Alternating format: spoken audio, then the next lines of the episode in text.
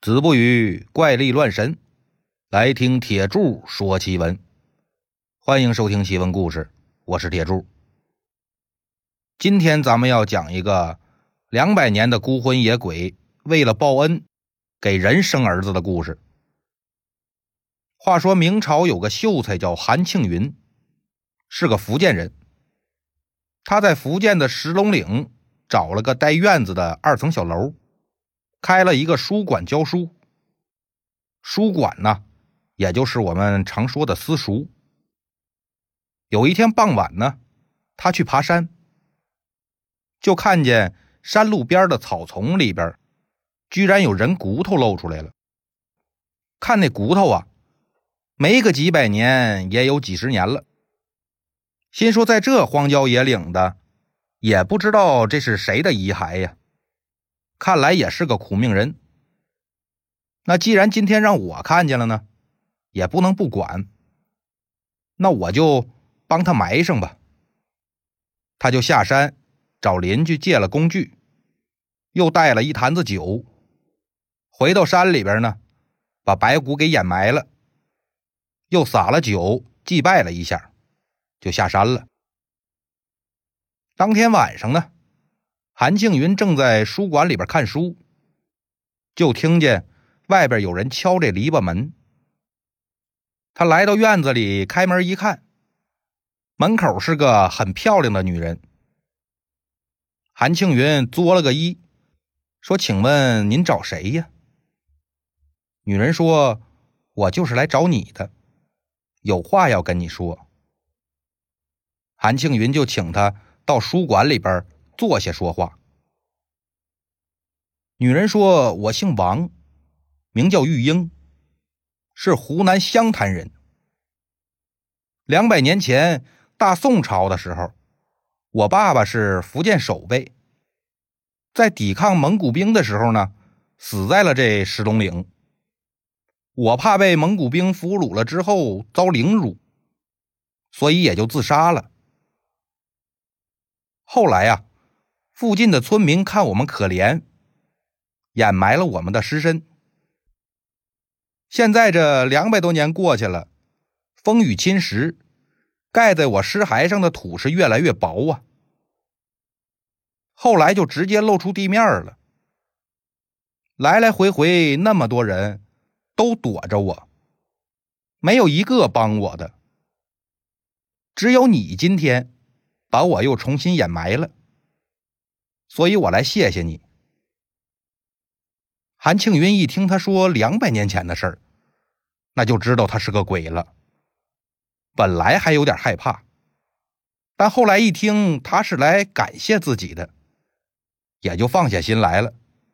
跟玉英说呀：“这也是我举手之劳，姑娘你不用放在心上。”玉英就说：“我呢，虽然是个鬼。”但也不能忘恩负义。你掩埋了我的骸骨，对我来说就是有了夫妻的情分。况且咱俩命中注定是有缘分的，所以我来这儿啊，其实是想做你妻子的。这韩庆云呐，本来就是个穷书生，在这小山村里边教书也是很无聊。他又看着玉英啊，长得的确是漂亮。虽然是鬼呢，但却一点没有鬼的样子，他也挺心动，所以就答应下来了。这一人一鬼也没举行什么仪式，就在一起过日子了。每天晚上，玉英都来私塾跟韩庆云幽会。不知不觉呢，就过去了一年多。有一天，玉英跟韩庆云说。我去年七月初七跟你同床的时候就怀孕了，现在是日子到了，我得把这孩子生下来。韩庆云就奇怪了，这几个月也没见玉英大肚子呀，这怎么突然就要生孩子了呢？难道说鬼怀孕是不用大肚子的吗？当天晚上，玉英就在书馆里头。给韩庆云生了一儿子。那以前韩庆云跟玉英在一起过日子呀，玉英是可以背着点人的，别人也不知道书馆里还有个女人。但这一有孩子，那可就不一样了。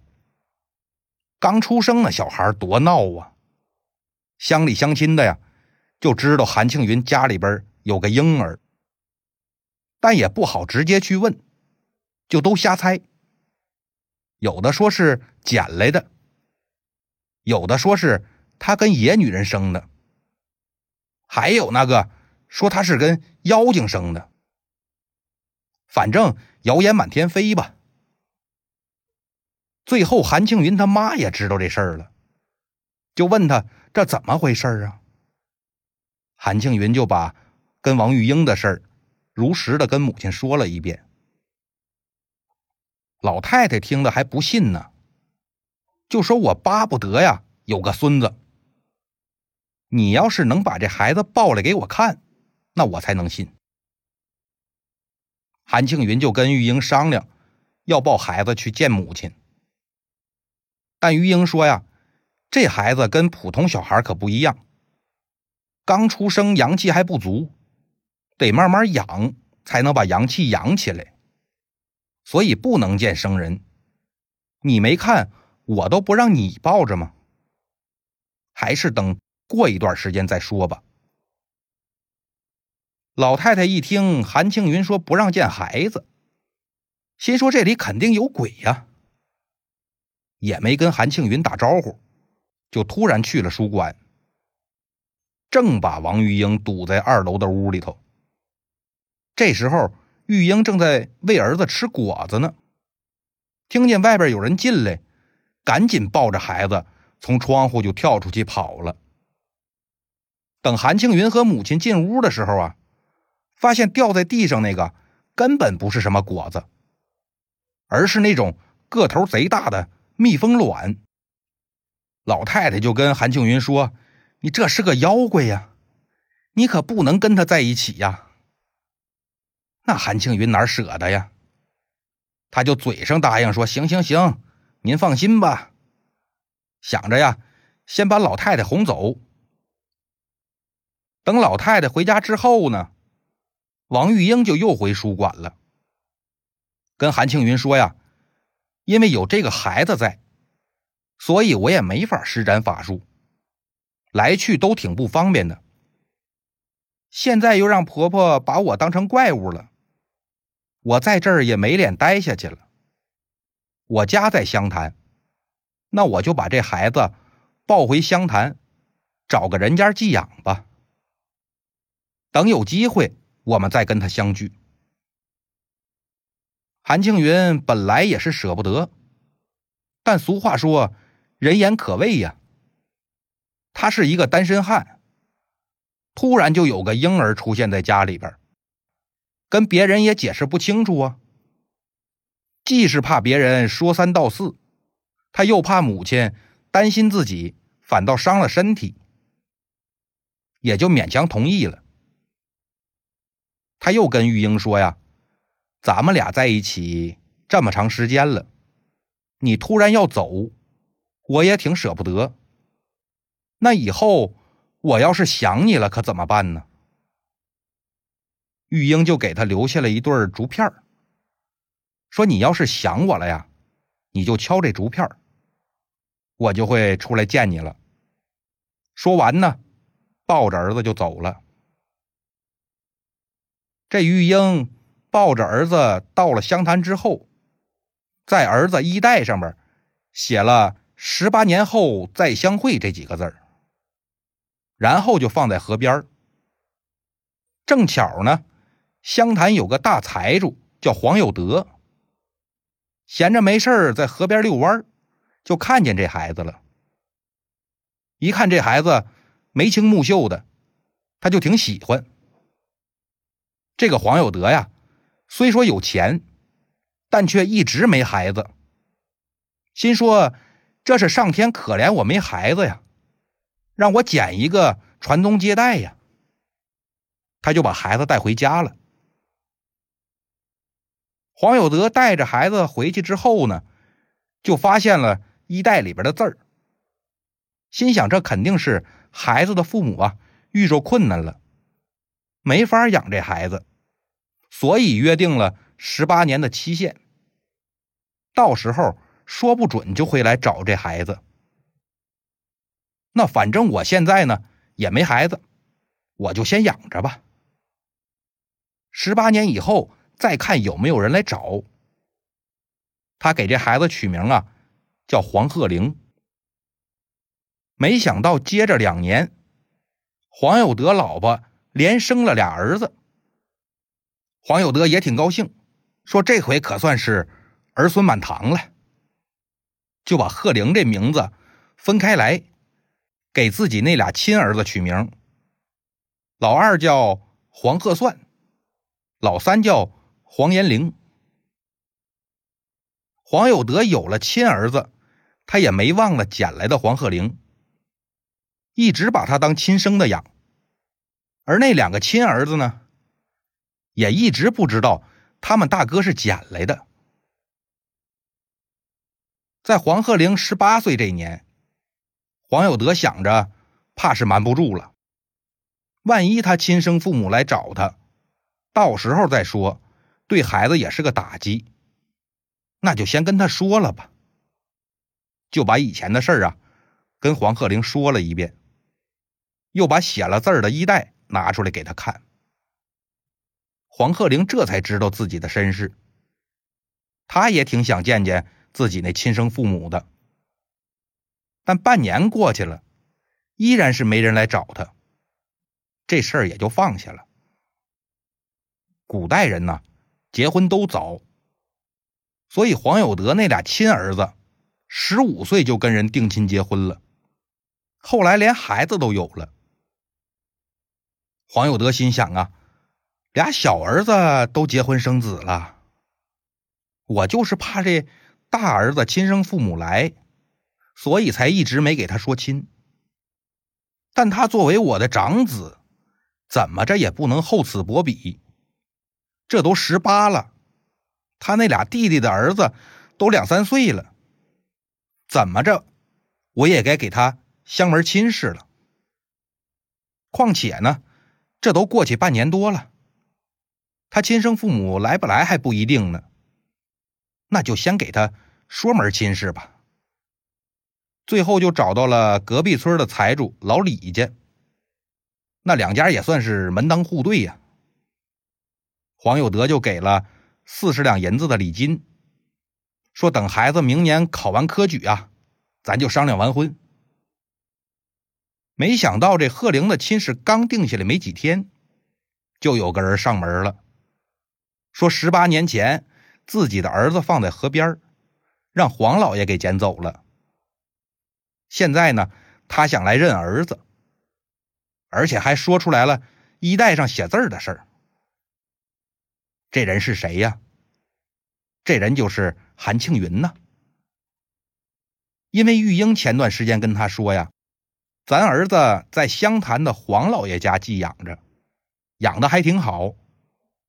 我在孩子衣带上面写了字儿了，现在十八年到了，你去把孩子领回来吧。韩庆云也挺想这孩子的，这就迫不及待的来找黄老爷了。黄有德是个善良的人呐，一听韩庆云知道一代的事儿，那就知道这肯定是亲爹了。但他还是有点舍不得贺玲，毕竟是养了十八年呢，又是当亲儿子一样养，感情肯定是很深呐。他就跟韩庆云说呀：“我养了这孩子十八年，这事儿咱就不说了，那是我愿意的。”不过我刚给孩子定了门亲，是隔壁村的李家姑娘，四十两银子礼金都给了。你要是想领儿子回去，也行，但总得把那礼金还给我。黄有德那么有钱，他真差这四十两银子吗？当然不是啊，他是想啊，我也不能不给你孩子，那样太不近人情。但是看你这穿着打扮呢，肯定也不是那有钱人。四十两银子你绝对拿不出来。你要是打了退堂鼓呢，正好儿子我就留下了。韩庆云的确是没钱呐，就说我明天再来吧。当天晚上呢，他就把竹片一敲，把玉英给叫来商量。玉英说：“人家帮咱养了十八年儿子，莫说是四十两，就是四百两、四千两。”那也是应该的。我是个鬼，没钱，就得靠你去筹钱了。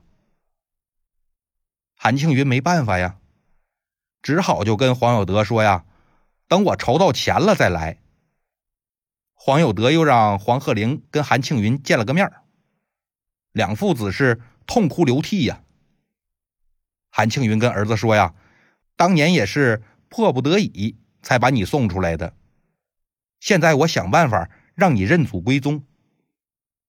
黄鹤龄一看父亲果真十八年后来找自己，说话又这么真诚，也对认亲这事儿呢没什么抵触。他又提出来说想见见母亲。韩庆云说：“等我先跟黄老爷子把认亲这事儿了了，自然会带着你去见你母亲。”说完呢。就启程回老家筹钱去了。等韩青云回了老家呀，就找着父老乡亲借钱。东家凑，西家挪的，总算是给凑了二十两银子，但这也不够啊。玉英就说：“你先往湘潭走吧，路上就有钱了。”韩庆云一向是很听玉英的话，就又启程。奔着湖南来了。半路上呢，韩庆云遇着一间破庙，玉英就忽然出现了，跟他说：“二十两银子的事儿啊，有着落了，你赶紧去这个庙的香案下面藏着。”韩庆云就撩开这香案的桌布，刚进去没一会儿，就听见外边急匆匆的跑进来一个人。在自己头顶那香炉里边啊，一通忙活。紧接着呢，外边有个人边喊边往庙里走：“你偷我二十两银子，你跟我耍赖是吧？我就跟你在神仙面前赌咒发誓，你要是敢发誓没拿，这事儿就算过去了。”先进来那人呢，就对着神像发了个毒誓，说我要是偷了银子，我就如何如何。后边进来那人呢？一看真发毒誓了，就说呀：“看来真跟你没关系。那银子哪儿去了呢？”先来那人就抖了抖身子：“你要是不信呐，那你就搜身吧，我还能把银子藏哪儿去？”后来那人说：“算了，咱出去找找吧，保不齐是掉路上了。”俩人就又出了庙门了。等外边没动静了，韩庆云从香案底下爬出来，到香炉里边一翻呢，果然有个布包，里边装着银子。用手一掂量，差不多是二十两吧。韩庆云心说：“这钱是那小子偷的，这也不是好道来的。我不如就听玉英的话。”拿着钱去赎儿子，也算是把这钱用在了正地方。当下就拿了钱奔了湘潭了。黄有德一看，韩庆云还真拿着四十两银子来了，就说：“不是我想变卦啊，是人家女方说了，都过去这么久了，也该过门了，催着我们这边结婚。”所以我想啊，这四十两银子我就先不要了，先让孩子把婚结了，再跟你回福建吧。韩庆云一想，儿子要结婚，这是好事啊。那行吧，先结婚，回头咱再说回福建的事儿。但女方家一听不乐意了，怎么着？结了婚要回福建？那不行。我们是奔着你黄老爷子才同意这婚事的。这要是女儿跟着去了福建，隔了好几千里地呢，想见女儿那可就太麻烦了。所以就坚决不同意，说我姑娘只能嫁到你们黄家，远了不去。你也别想悔婚，我们家黄花大闺女，悔了婚还让我们怎么往出嫁呀？礼金你都下了啊，你要是敢悔婚呢，我就让这十里八乡都知道你黄有德是个不讲信用的小人。黄有德一听，非但不生气。他心里边还挺高兴，这是正中下怀呀！我正不想让大儿子走呢，这老李家还真是神助攻。就跟韩庆云把这情况说了一下，韩庆云也挺被动的，他拿不定主意啊。晚上就又敲竹片，把玉英找来跟他商量。玉英说呀，亲事都说定了。而且我去查了，这俩孩子也的确是前世的缘分。况且我老家就在湘潭，让儿子就在我的家乡扎根那也挺好。既然都父子相认了，你也就别在乎回不回福建了。韩庆云不高兴啊，说我本来就是福建人呐，我老母亲还在福建呢。要是认了儿子不回福建，我要这儿子有什么用啊？玉英就说了：“事儿都赶到这儿了，你怎么还这么固执呢？如果儿子在这儿结不成婚，跟着你回了福建，你自己啥家庭你心里没数啊？还上哪儿给孩子找这么好的亲事去？要我说呀，还是先让儿子成亲，等成了亲呢。”咱儿子自然会有办法回去，而且我也算过了，他总有一天会去福建的。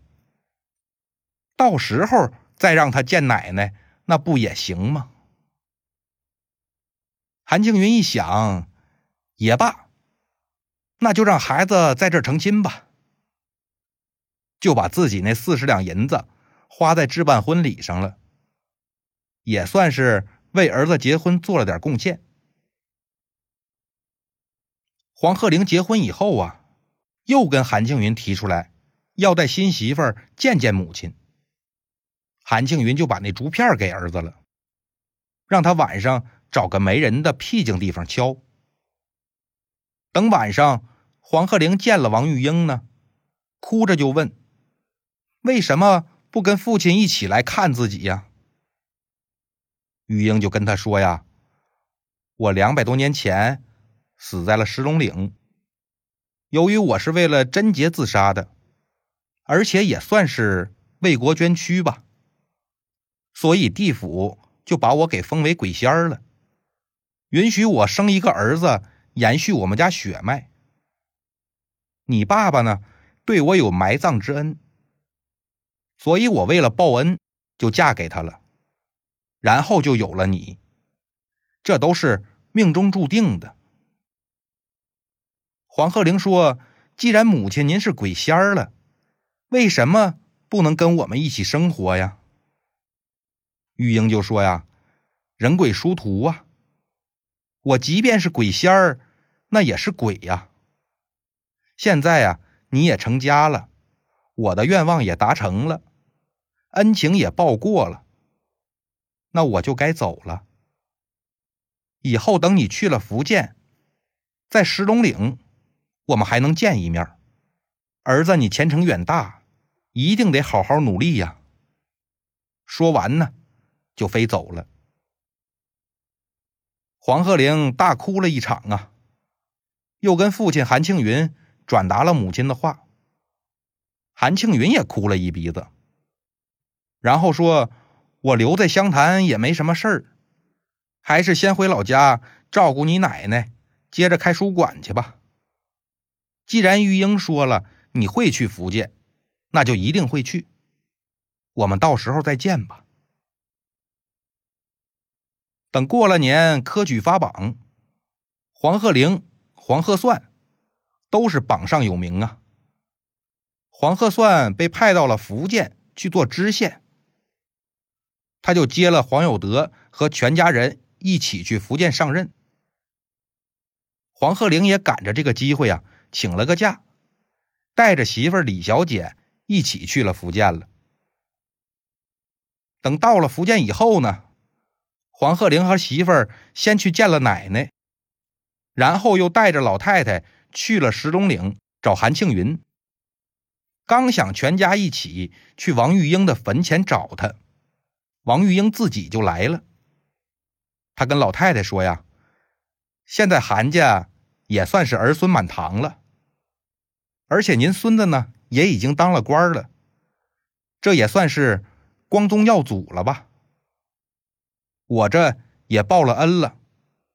其实我就是个鬼，本来不能在阳间停留这么多年。”但就是因为夙愿未了啊，所以地府才让我待了这两百多年。现在我的事儿已经办完了，不能再在人间停留了，咱们后会无期吧。韩庆云说：“咱们在一起可都十几二十年了，现在刚全家团圆，你也正好可以享受儿子儿媳伺候。”怎么就要走呢？王玉英说：“这也是上天注定的呀，不是我们想怎么样就怎么样的。要不然，怎么可能两百年的鬼还能给人生个儿子呢？你也不用伤心了。”说完之后呢，跟大家一一告别，然后就消失了。韩庆云从此以后啊。养成了一个习惯，天天晚上拿着俩竹片敲。但不管他怎么敲，王玉英都没再出现过。韩庆云死后呢，就跟王玉英合葬在了石龙岭。后来黄鹤龄改名叫韩鹤龄，字黄石。他的这个字啊，就是为了纪念皇家的养育之恩。和石龙岭的母亲。好了，今天的故事呢，就到这里了，咱们下期再见。